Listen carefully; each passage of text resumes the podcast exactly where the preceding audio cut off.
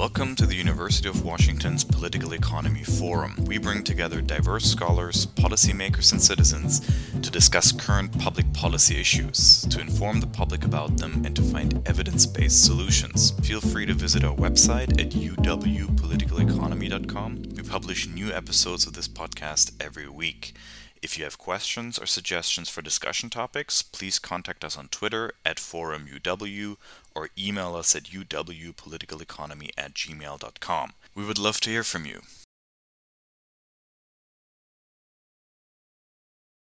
Hello, my name is Nicholas Wittstock, and I'm a fellow at the UW Political Economy Forum. Today's episode is the first half of my conversation with Professors Leticia Arroyo Abad and Noel Maurer. Leticia is Associate Professor of Economics at City University of New York, Queens College, and Noel is Associate Professor of International Affairs and International Business at George Washington University. We speak about the political economy of pandemics. Specifically, Leticia and Noel discuss their research on the 1918 Spanish flu epidemic and its effects on the United States, comparing that to COVID 19 in 2020. Um, this is really fascinating historical research, and I'm sure you will enjoy this conversation just as much as I did. Um, in fact, our conversation ended up being so long that we decided to split it in half, and the second part of our conversation will be published in the following week, focusing on a slightly different topic. But without further ado, I'll give you Leticia Arroyo Abad and Noel Maurer. Hello, Leticia. Hello. And hello, Noel. Greetings. Nice to have you here. Uh, a lot of um, academics have been drawing parallels between the 2020 pandemic, the COVID 19 pandemic, and the 1918 uh, Spanish flu epidemic in the United States. Uh, you also have a paper on that topic. Uh, what do you find, or what's your argument? Well, you know, the, the origin story of that of that paper is that we were just really uh, stuck, as many people in the world, you know, we were really bored and thought, hey, you know, there was another really big pandemic once upon a time. Uh, and there's also an election. So can we learn something from the past? You know, we're economic historians. We think that history matters. And we started our excursion into putting like too many data sets in one place. And uh, we just run all the regressions over and over again. And what we found is that the effect of the Spanish flu on the elections um, for gubernatorial and uh, House elections in the U.S. in 1920, they and the effect of the Spanish flu, yes, it did actually punish the incumbents, but it was the effect was tiny. Mm-hmm. How how satisfying was that? It was not as satisfying as we as we wanted it to be. I mean, on the one hand, we had a statistically significant result that held across different election types. Very that, precise. Yes, very, very precise. That you just you couldn't kill. So that in mm-hmm. November of 1918, voters swung away from the incumbent and they swung away from the incumbent more the more Spanish flu deaths there had been in their county. And we we we couldn't kill that. So we did we were worried a lot about endogeneity, the idea that that maybe some other variable was affecting both the swing away from either the incumbent governor or in the case of the House, the, the Democrats who were in control of the House of Representatives. So we we we went on a mass search, massive search for instruments, and we found several pretty good ones. Yeah, we we also just you know had a bunch of controls, you know, covariates. So it's not that we just run a simple correlation. So we tried to be as thorough as possible with the constraints of historical data. But we just uh, we were worried because we we our prior was like this this was massive. Spanish right. just was a really really horrible pandemic. And we thought that the electorate would have responded, you know, with much more oomph, as McCloskey would say, than uh, than actually uh, it actually happened. So that was worrisome. But so we just run robustness checks. We just did everything possible, and we finished the paper before the 2020 election. So we were like, huh. One part of the paper that was actually in some ways more interesting, especially when we started to, to present it and shop it around, were people taking us to task on the history. Mm-hmm. The result was plausible to everyone. Okay, you, you have retrospective voting. Voters are looking in the rearview mirror. In this case, the rearview mirror isn't even really long because the election happens in the middle of the pandemic. We've got the second wave of the of the Spanish flu hits around late August, and so by the time November rolls around, you're smack in the middle of it. Mm-hmm. Um, and that the effect was small seemed believable to people. I mean, the Maryland governor's race is the only real race that we think was probably swung because of the pandemic, maybe a few really close house seats here and there. But the number of people who would just insist to us that things were true about 1918 that just weren't true was kind of astonishing. So so much so that we started when we started presenting, we have a slide that called fake news about the Spanish flu pandemic. So and they were basically in three buckets, right? So one of them is this idea which we tracked down actually to a, a throwaway interview by a, a guy named Barry, an excellent historian who's who's written one of the most seminal historical works in the Spanish flu. But in an interview somewhere, he just tosses out that wartime censorship means that people didn't know that the flu was happening other than maybe in their locale because newspapers and radio didn't report on it. And that turns out to be not true. So what we did is uh, we scraped 495 uh, local newspapers and we just like, well, we we told the computer to do this. Uh, so to to look for uh, the word Spanish flu and all the synonyms like grip. Uh, what was it? The Spanish lady. The Spanish lady, grip, uh-huh. grip, but also grippe with two P's and an E. Yeah. So and we just looked and we in order to figure out whether that was prominently shown in mm-hmm. the news and headlines or newspaper, we just did a benchmark. So the benchmark was war. World War One is still going on. Exactly. Right, right, right. And what we find is that initially, just you know, the, the ratio was pretty low between Spanish flu and war. But as the pandemic just spread as wildfire throughout the country, just we find much more uh, mentions of the Spanish flu in newspapers, and it actually peaks like on the first and second week, uh, the second and third week of October, uh, just right before the elections. So this idea that people did not know that mm. Spanish flu was happening around them or just say nearby or just far away. That is completely false. Actually, just they were really just it really figured prominently in headlines, you know, in terms of mentions, you know, throughout newspapers, a number of issues. No matter how you kind of slice it, this was news, real news. It just pushes the war off the front pages. And then you can add to that, which fits into the second myth really well, which is that government didn't respond. This is this one was odd. People, at least scholars uh, in political science, because I think of COVID and the, the debates over the efficacy of lockdowns and other kinds of what are called non-pharmaceutical interventions, they had some idea that state and local governments did respond to the pandemic. Um, and that's true. They did respond, and they responded massively. They responded at least as massively as they did in 2020. We'll get into some more details later. But the feds also responded. It's true that President Wilson said nothing, and that is weird. And that is really hard to imagine happening in a 2020 context. But the minute you go below President Wilson, you got his administration is going nuts dealing with the flu. And even with President Wilson, I think it probably had more to do with uh, a, a, deliberate political decision on his part, possibly health issues. Because in 19, sorry, I, I can't help but laugh. Um, in 1916, there had been a, a, spate of shark attacks in New Jersey, and the Wilson administration got involved in that because it became a controversy, establishing like a federal anti-shark commission Hmm. Um, and trying to get the Coast Guard to prevent shark attacks. So it's not as though there was this sense that the federal government is just some big distant thing in 1918 that just don't expect to do anything for you. Um, the Surgeon General is out there going going nuts trying to deal with the deal with the pandemic, even if even if the president himself is AWOL. Congress votes the equivalent today of about $253 million in pandemic response efforts, a lot of which goes to, and this relates to the first untruth. Fake news. Well, it, it goes to what?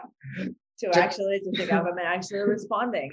And there was one thing that was that they did is they kind of just like wallpapered any kind of federal building uh, to actually just tell people, hey, this is happening, just don't sneeze. Uh, which mm. is really hard to do, uh, but uh, just you know to bring awareness of how bad the pandemic was, and with the limited knowledge of how viruses worked, or not limited, no knowledge mm. actually mm. whatsoever. Uh, so the government did actually just print millions and millions of these pamphlets and posters, like the post offices, just like wallpaper with this in many languages. Uh, and uh, Crosby, another historian that just worked on the Spanish flu, said if the influenza could have been smothered by paper, many lives would have been saved. This isn't an effectual federal response, but it's a federal response. And it, it's again, it's like not only are the newspapers screaming, like, hey, by the way, the neighbors that you knew are dying are actually dying, and this is happening everywhere. The federal government is just they're sending out pamphlets. It's it's everywhere. They're also just uh, sending uh, medical personnel mm-hmm. uh, to uh, around the country, just put it at disposal to uh, help with the pandemic. So there, are, yes, compared to today, and we'll talk about that later. Uh, it seems that um, not much was done, but we were thinking of another time where just medicine didn't really know much of what was happening you know, there were other private initiatives as well, and public initiatives in terms of coming out with a vaccine that was pretty much non-effective because they had no idea what was going on. They got the wrong pathogen, right? Yeah. No, no one knew what a virus was, yeah. but they knew the thing called Pfeiffer's bacillus apparently yes. is is mm-hmm. is uh, a lot of people who get the flu then get this infection from Pfeiffer's bacillus, which turns out to have nothing to do with anything, but vaccination's an old technology. And so within months, there's a vaccine to Pfeiffer's bacillus. So if you're worried about that, you were safe. And New York City actually spends New York City and state spend millions of dollars developing yeah. this thing. Um, the city of Chicago as well. Yeah. So yeah. So so in that sense, we we do know that um, the you know the electorate could have and expected that the government was doing something, and at a local level, uh, there were many what's called non-pharmaceutical interventions mm. that were put in place and uh, but each city each county just decided what to do uh, the federal government did actually just recommend lockdowns but as we know because of the beauty of federalism in this country that cannot make it compulsory mm-hmm. and uh, you have you know just some cities did nothing uh, which sounds familiar to uh, some of your listeners today. Uh, but some listen, some cities actually had mixed strategies. Um, for example, New York City just had a staggered business hours and isolation of cases. Um, but um, in other cases, there were bans of public gatherings, uh, churches. Um, there's a all, all restaurants or all restaurants. Like quintessential mm. cases are just you know they've been everywhere in the news about Philly versus St. Louis, you know. Uh, so there were just many things that the local governments were doing, and um, so the the you the electorate could see the government in action. And it becomes we're going to caveat this because there's one huge difference with 2020, mm-hmm. but but it, it, it becomes political. So mm-hmm in New Jersey, you got this great quote from the governor who's saying the only campaigns that I am concerned with right now are the Liberty Loan campaign and the campaign to suppress the influenza pandemic. Um, but that's because his administration is doing a lot to try and suppress the influenza pandemic. At the same time, just like today, you get pushback from local government. So in hmm. Newark, the mayor of Newark basically first says no, then the state government says no, you need to shut down Newark. You can't let the bars operate. You can't let the restaurants operate. You can't let people go to church. So he says, okay, fine, but let's bars continue to operate, even though he's saying that he's not. And then when the state government tells him that you can't do this, he says, okay, well, they have to close their front door, but they can still sell booze out the side door. and then um and then eventually he just he just brazens it out and just kind of dares the state government to do anything and the state government decides that the mayor of newark is more powerful than the governor of the state of new jersey and they just let newark go its merry way california is a little bit more rigorous about this when san diego when the city council votes that no they're not going to have any lockdowns they're not going to ban public gatherings and they're certainly not going to require people to wear masks the state government comes crashing down on them like a ton of bricks and forces them to do it. Uh, this does not add to the popularity of the governor in Southern California. And by the time the the the pandemic is really underway in November, you've got in California, and you can't make this stuff up, the anti-mask league Mhm. protesting against masks as an infringement on their liberty, and mail bombs being sent to officials in San Francisco. I think they intercepted ones going to the state government, but they actually Well- go off in, in the San Oh, wow. Francisco Board of Health. Um, the fines were high for it. Like you were fined and you could be in prison or you could be like newspaper shamed. Your name would be printed in newspaper if you, you were a canceled. Yeah. but you know, so it was if you just were you were the fines for not wearing a mask were ten dollars back then, which today, if you just update it with CPI, is around one hundred and eighty dollars. But if you update it by wages, that is the equivalent of six hundred and sixty dollars. So that's not minimum, right? Yeah.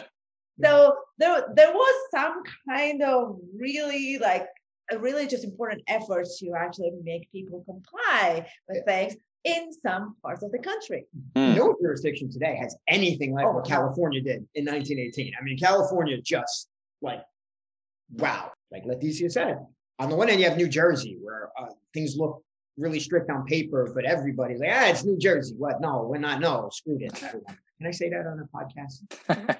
I think so. Um, hey, you know, it's New Jersey. You say, ah, we're not gonna, whatever.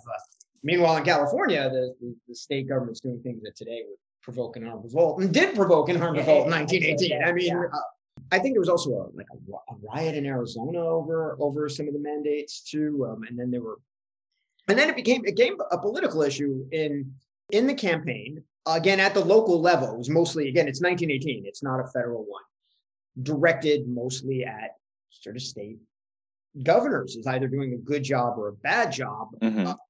But the difference is that it was not, uh, you know, it was did not align over party lines. It's not that, you know, just if you're from this party, you don't want to wear masks. It's just this was like there are some people from the Democratic Party and some people from the Republican Party that just Mhm. really like the infringement on their on their liberty. So Exactly. So that is very different of what happened in this pandemic. But um, there was pushback. It was politicized, but in different ways. You also got some just two two weird ones, which um, I think actually open up for future papers. We're still trying to figure out exactly how to do this. So one is in New York, where the flu becomes extremely politicized in the in the in the gubernatorial campaign, where the Democrats are saying that the Republican incumbent administration is not doing enough to combat the flu. One of the things the Republican administration does is they Oh, this is precious. They This say, is precious. Yes, yes, we are. And every time that Al Smith goes to give a speech somewhere upstate, all of a sudden, poof, there's a flu outbreak and we need to lock this down and all Oh. public gatherings are canceled. So sadly, this Democratic rally uh, It's so, scheduled for Ossining is just, we can't do it. so sorry. random. So random. Totally you know, random. But because, you know, we want to prevent the, you know, the contagion. It's just clear. It's very clear that this is that you know, behind the scenes Yes. um, motivation. obviously. And so, um, so, so, so the Democrats protest this, and then ironically, the Democrats win. At which point, the Republicans sue, saying, "Oh no, because of the flu, you actually couldn't really run the election well, uh, because poll workers were sick." And the election isn't actually decided until January, when all of these Republican lawsuits saying that the election is a mess because of the flu that we were running the response to um, doesn't get sorted out till January. So for all of the people who talk about how alien 1918 was, other than the fact that this isn't partisan, it's looking It's so deja, Really? it's so deja vu all over again, right? Exactly. I mean, and there are other subtler things which we think someone should do work on. Um, these are the first campaigns where you get direct mail suddenly becomes a huge campaign tactic because people can't go door to door. during the campaign, and you can't hold public rallies. So you get the first big mass ad buys in newspapers, and you get the first um, uh, mass mailings uh, during this campaign. And it's like these are technologies that mm. Are adopted. Um, now we didn't do anything directly with this, but it was kind of a neat discovery, and it, it you would it it it's got to be nice that there's sort of this shock that leads to their adoption. That, that there might be some sort of paper for grad students listening to this. Um, in in that that that things just changed that that year. Well, this is absolutely fascinating. I'm not sure if this is amusing or concerning. Um, I feel like it's both, right? It's it's it's, insane how similar a lot of these um, developments are. Um, also interesting what you mentioned that um, there are so many misconceptions that people cling to, even if you uh, show them conflicting data, right? That uh, would wonder how some of these things uh, get going, right? That people cling to specific narratives and then uh, they just sort of get reproduced until they become common knowledge. Um, maybe someone should start a journal to like um, collect these or dispel some of these kind of myths. Um, you mentioned one decided difference, though, right? Which was that it was not partisan in 1918. Were there any other important differences between those two pandemics? We can characterize, you know, the the um, Spanish flu pandemic as short and sharp. There were lockdowns, but the lockdowns did not last forever and a day. Um, and uh, but COVID is long and painful. Mm. Not in that Spanish flu was not painful, uh, but there was a very different a very different trajectory for uh, for both pandemics. So we're also in terms of who um, Buca became infected and um, fell prey to to the Spanish flu. What it was different is had what the epidemiologists call a W shape in terms of age structure. So younger and older people died more, but also people in prime age, um, mm. age. So that is different. Where if you just see that infection, you know, by age or the death rates by age in for COVID, where you see that just the people that older are the ones that have died uh, much more relative to the rest of the uh, population by age structure. So in terms of that, we, we know that there was that was different. Um, we don't talk about this in our paper because there are many people that have done really uh, interesting work. But from an economic perspective, the Spanish flu did have an impact because there were lockdowns, uh, staggered business hours, but you don't see a sharp drop in GDP. Hmm. You know, the economic activity not really collapse the way that we saw it, you know, during COVID times. And, and that is because the structure of the economy was really, really different. So if you think about it, just like for COVID, um, the service sector collapsed, but the service sector was not that important. It was like actually was much smaller than it is today by a lot. Is mostly just in the during the Spanish flu pandemic, we have that most of the economic activity was agriculture and manufacturing. And remember, there was a war going on. So the war was the government was putting money just for government contracts to keep the machinery of the economy going. Unplanned stimulus that hits it right the exact same time.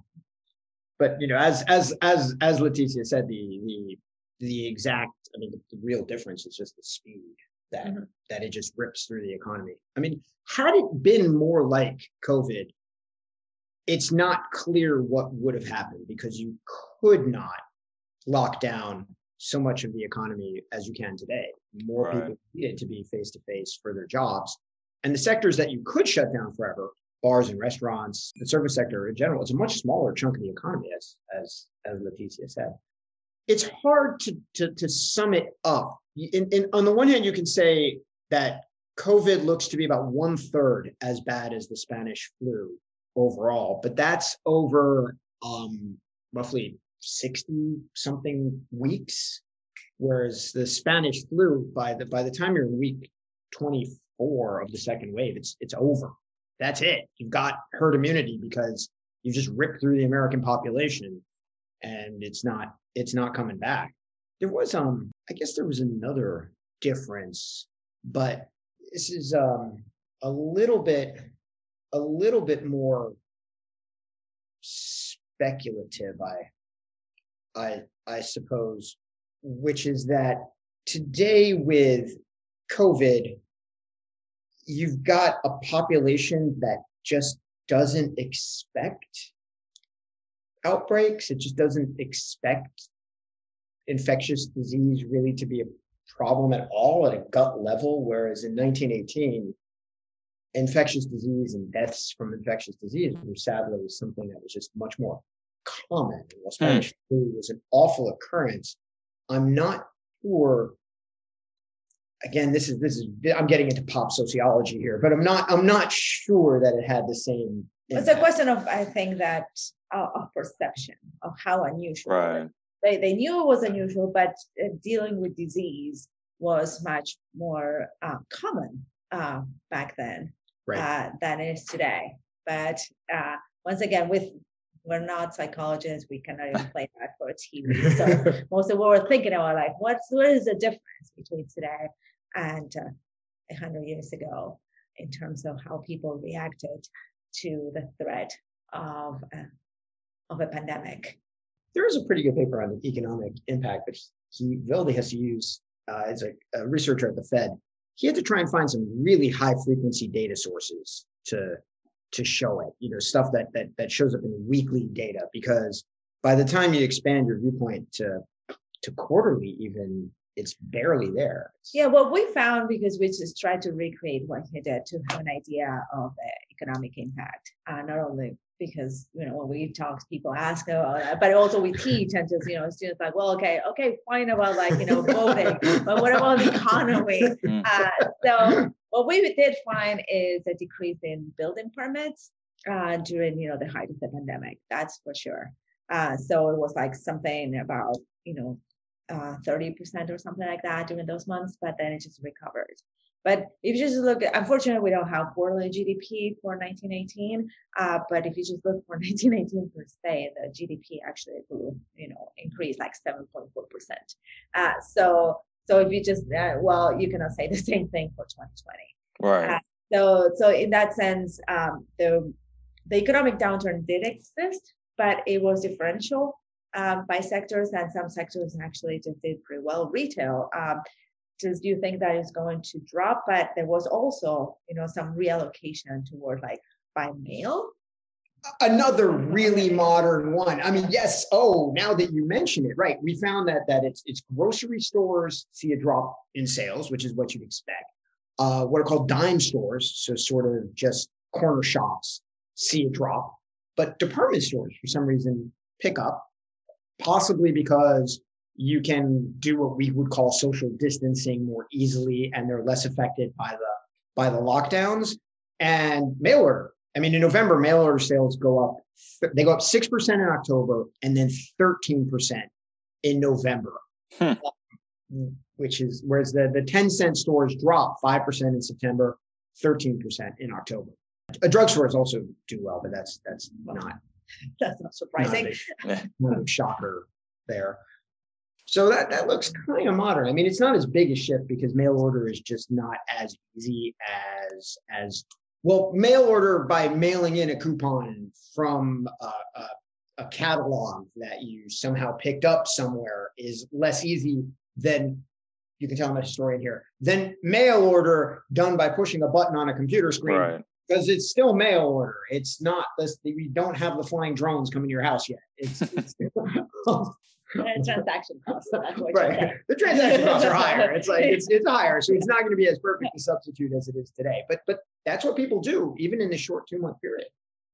Yeah, so but the, the industrial sector did see um, a decrease as well, but it was sharp, but like not very long lasting.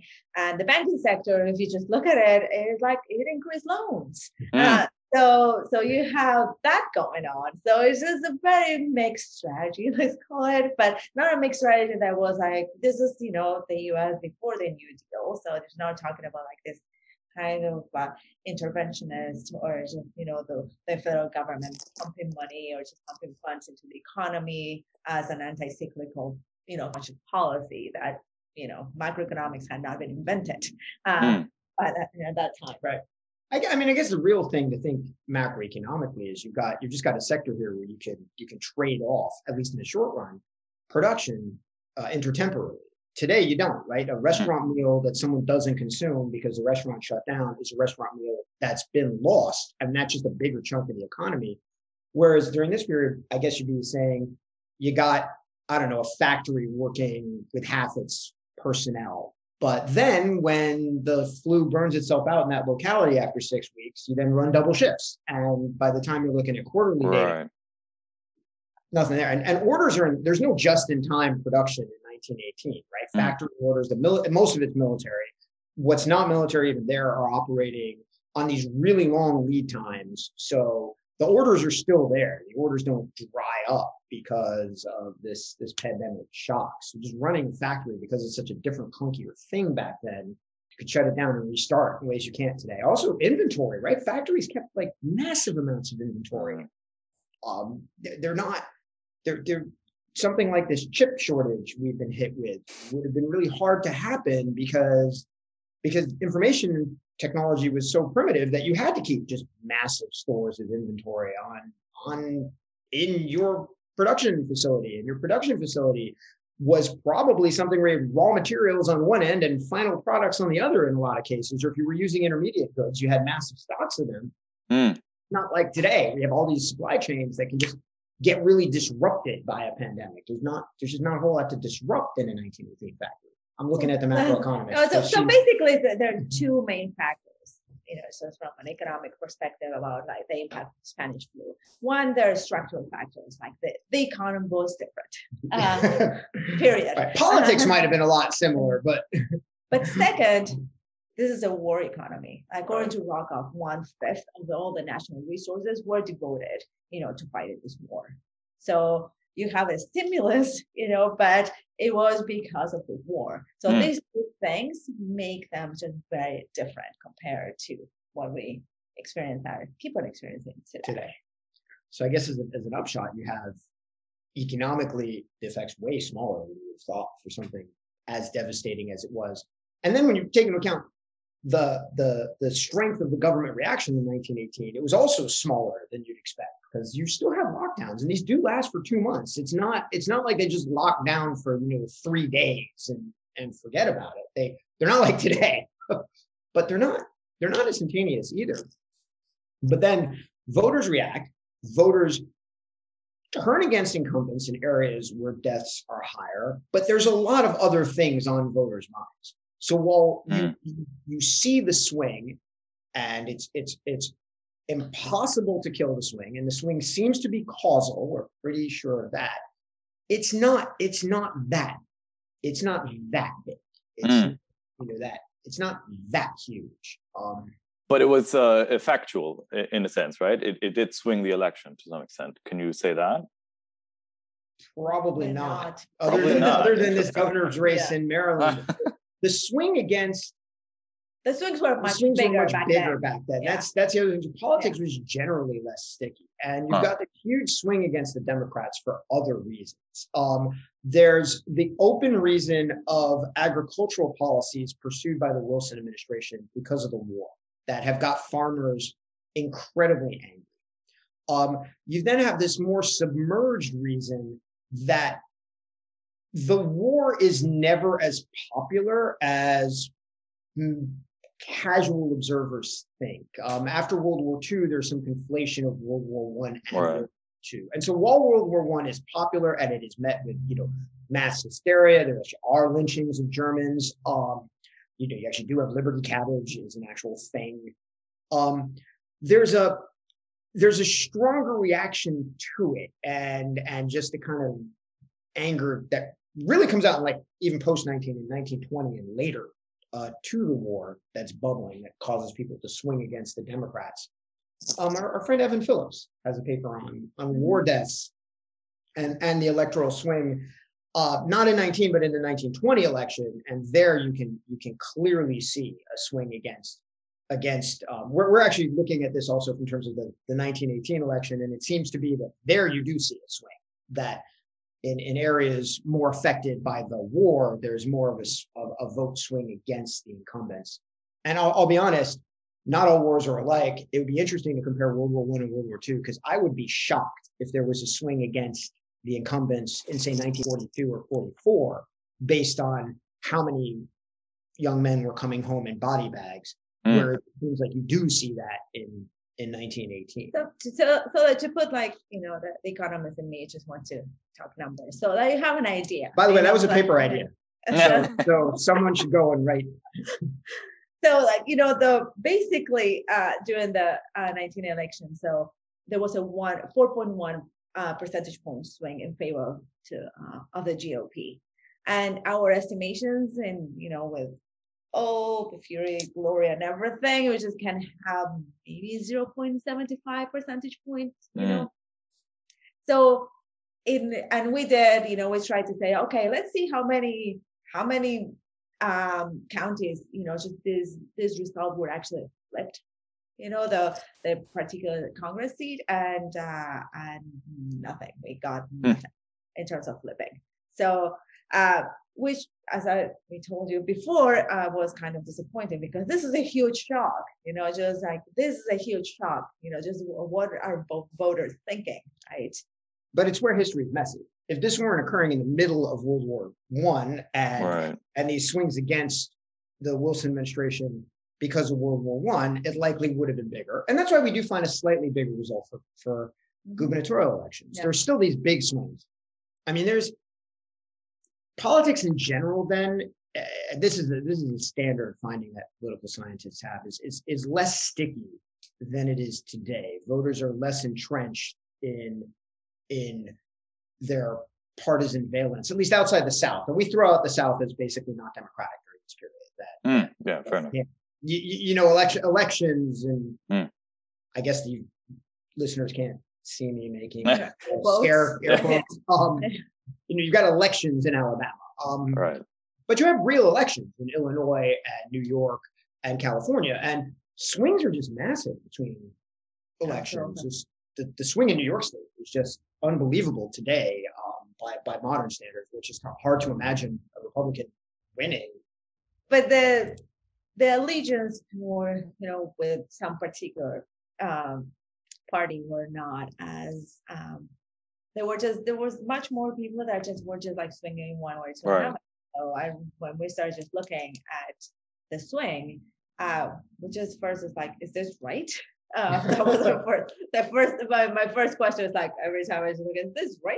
Mhm. Uh, because it doesn't seem right. Uh, so Well, you, you, you- I mean, one thing we've said is we've explained about a fifth of the swing. Okay, that's not small. It's just it was a giant swing. So we've we've explained, you know, the the, the Spanish flu explains a fifth of the of a of which simply happened to be a very massive swing. It's not. Yeah, It's but not- we haven't found any particular county that for House elections that would actually have flipped the seat. There were big swings. It was, Wow. it was Yeah. big, giant, big. It was a big swing, and it just swung even more in places with a lot of flu deaths, and it swung less in places that didn't have flu deaths. But yes, that's that's unsatisfying. It's kind of, gosh, the problem is this is actually not. It's it's almost certainly causal that, that it happened during the war. They're not unrelated. Yeah, so you know, as the bane of the call social science existence is endogeneity, right? So Mm, we yeah, know right. maybe some other things that we're not taking into account, right? Uh, so uh, for those of you that just really like uh, instrumental variables, on that, click, you know, and just you can download the paper and you can just um, do uh, just look at our um, empirical strategy. But um, suffice to say is that we believe that this is causal. We have different instruments in order to convince you that that is supposedly true. But some people don't believe in instruments or in our instrument, and so we just did what this exercise that is called selection of unobservables, which is a very fancy name to say, hey, how much would like omitted variables or other things that we don't take into account, how to account for to actually do away with all the results? And it has to be really, really large, like in one case, like 40 times, another case, five times. Uh, so from five to 40 times, all the omitted variables would have to actually be so that we have missed it so much that this OLS result uh, is actually just erased for us. Uh, but overall, this is how we're finding is interesting, but not as satisfying as we wanted it to be.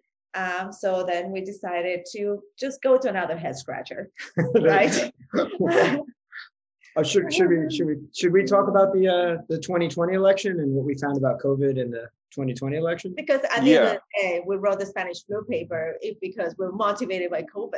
Uh, course, so then we're just like, hey, this is like, let's see what happens. You know, of course, like one of the reasons that we study history is because it's fun. But um, the other reason is that we try to um, maybe rely on the past to inform us about what happens in the present or the future right so in what sense can your insights from the Spanish flu epidemic explain or maybe inform us about uh, the 2020 election or the uh, economic impact of COVID as well? Would you have been less surprised maybe if uh, you had written this paper two years earlier? Weirdly, no. Um, we would we would not have been less surprised if we'd written it two years earlier. Um, the Spanish flu was a huge, a mm. huge event, and we would have expected a big, a big swing. But we were surprised that when the first reports came out about COVID and the 2020 election, which is a presidential election year, so things are different, all of the news outlets were reporting a positive correlation between COVID deaths and the vote for Donald Trump over Joe Biden, that holding everything else equal, COVID seems to have increased the Republican vote share. And actually, NPR did it.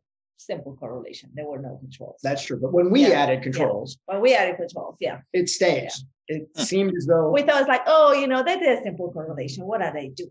Right? uh, you're not controlling for things. Like we can do better, and then we just control for all the things, and the results still mm-hmm. help. I was like, oh. So we looked for instruments, and we found some really good ones having to do with uh, underlying health conditions that that contributed to COVID mortality, but which should not have affected the election, and it still holds. So we put other instruments uh, as well because we had a lot of fun no, we didn't have a lot of fun. Find an instrument is never fun.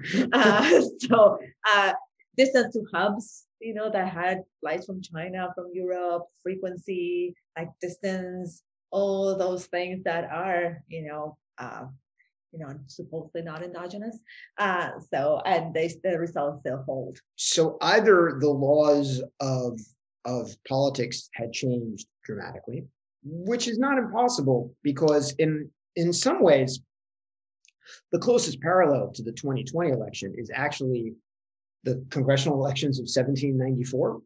In 1793, there's a yellow fever outbreak in Philadelphia.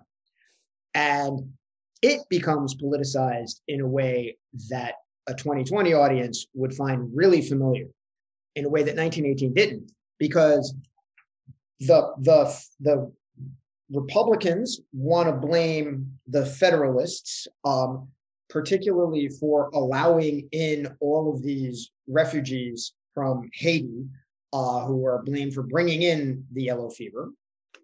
The Federalists, the Republicans also want to blame, um, uh, sorry, I, I got that backwards. This is bad in a podcast. The Federalists blame the Republicans for that. The Republicans want to blame the Federalists um, because, I don't know, they're, they're urban depravity or something. Um, they start to promote different cures. Alexander Hamilton actually starts to promote a cure uh, promoted by a childhood buddy of his, which involves warm baths and drinking wine. Uh, so the Republicans start to say, no, you actually need to bleed people out uh, to cure yellow fever. And so there's this fight between the Federalist cure and the Republican cure. I, I will take Hamilton's. I, you know, cure any day. Hamilton's cure had the benefit of, of not actually hurting. But as usual, I just kind of agree with Hamilton. You know, when in doubt, when in doubt, when in doubt, do it, do it, do it. Happens with that. Yeah. Um, and so that that that you know you read about about the, the, the political response to the yellow fever epidemic of 1793 and and that starts to read a lot like 2020 so maybe maybe things just really were different today compared to 1918 and 1918 was more i mean this is weird 1918 was more normal even by modern standards than 2020. I mean, I'm I'm old. I'm 50 years old, but I find the politicization of everything really bizarre. I mean, I'm I'm I'm old enough to remember when being a Democrat or a Republican was kind of like number 17 on how interesting you were list and didn't really say much about you. Uh, the uh, the idea though that we then had was to all right, let's look at say the number of votes as opposed to vote shares and see if COVID has an effect on that. Because normally, if there was simply a swing, what you would expect is that COVID should have a statistically significant negative effect on the number of Democratic votes, or the number of Democratic votes as a percentage of the citizen voting age population, and a positive one on, on Republican. And if people were you know, voting Republican because of, of COVID, the way we would normally think about it, you should see the Democratic votes going down and Republicans going up. On the other hand, what we found, which is sort of our hypothesis, was you see that more COVID deaths drive the number of Democratic votes down and have no effect on Republicans. And our interpretation of this, and this is preliminary, is that for all of the switch to mail in voting, the way the campaigns began to portray um, that you know mail-in voting was both a democratic thing to do but that going to the polls was was dangerous um, but that democrats accepted that that might be dangerous whereas republicans did not might have depressed democratic turnout so that even though you still have a big swing towards the democrats the swing is smaller or let, us be precise we're not saying that turnout went down because turnout, turnout, turnout went up. up. overall yep, that's the true. turnout went up but, but relative Relative. relatively speaking. So because we're not saying that I don't we don't want to be accused of saying like what turnout went down. No, it didn't. It actually just historically the highest in their 100 years, right? A big difference from 1918, by yeah. the way, where turnout was depressed, not because of the pandemic, no, but it was just was crashing. The political machinery yeah. was different. Uh, so turnout went up uh, the 2020 election. But if you break it down into party lines, you see that as a different behavior at the ballot box or at, you know from your home uh, when you were actually voting. And republicans were just really not afraid of covid uh, apparently. Uh, well democrats were. The more the more deaths in your county uh, the the less democratic turnout goes up relative to republican. And again that, that conceals because we're looking at votes. So some of these votes are people who switched from the Republican side to the Democratic side, so or vice versa. Uh, the people in the middle that swing around. Right. And you know, people can say, well, but you know, that depends. You know, in some states it's easier to vote than others, right?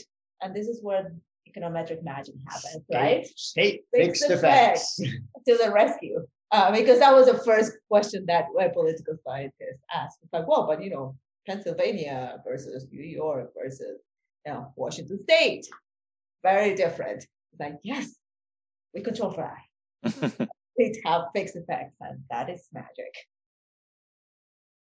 So we will leave it here for this week, and I will present the second half of my conversation with Leticia and Noel next week.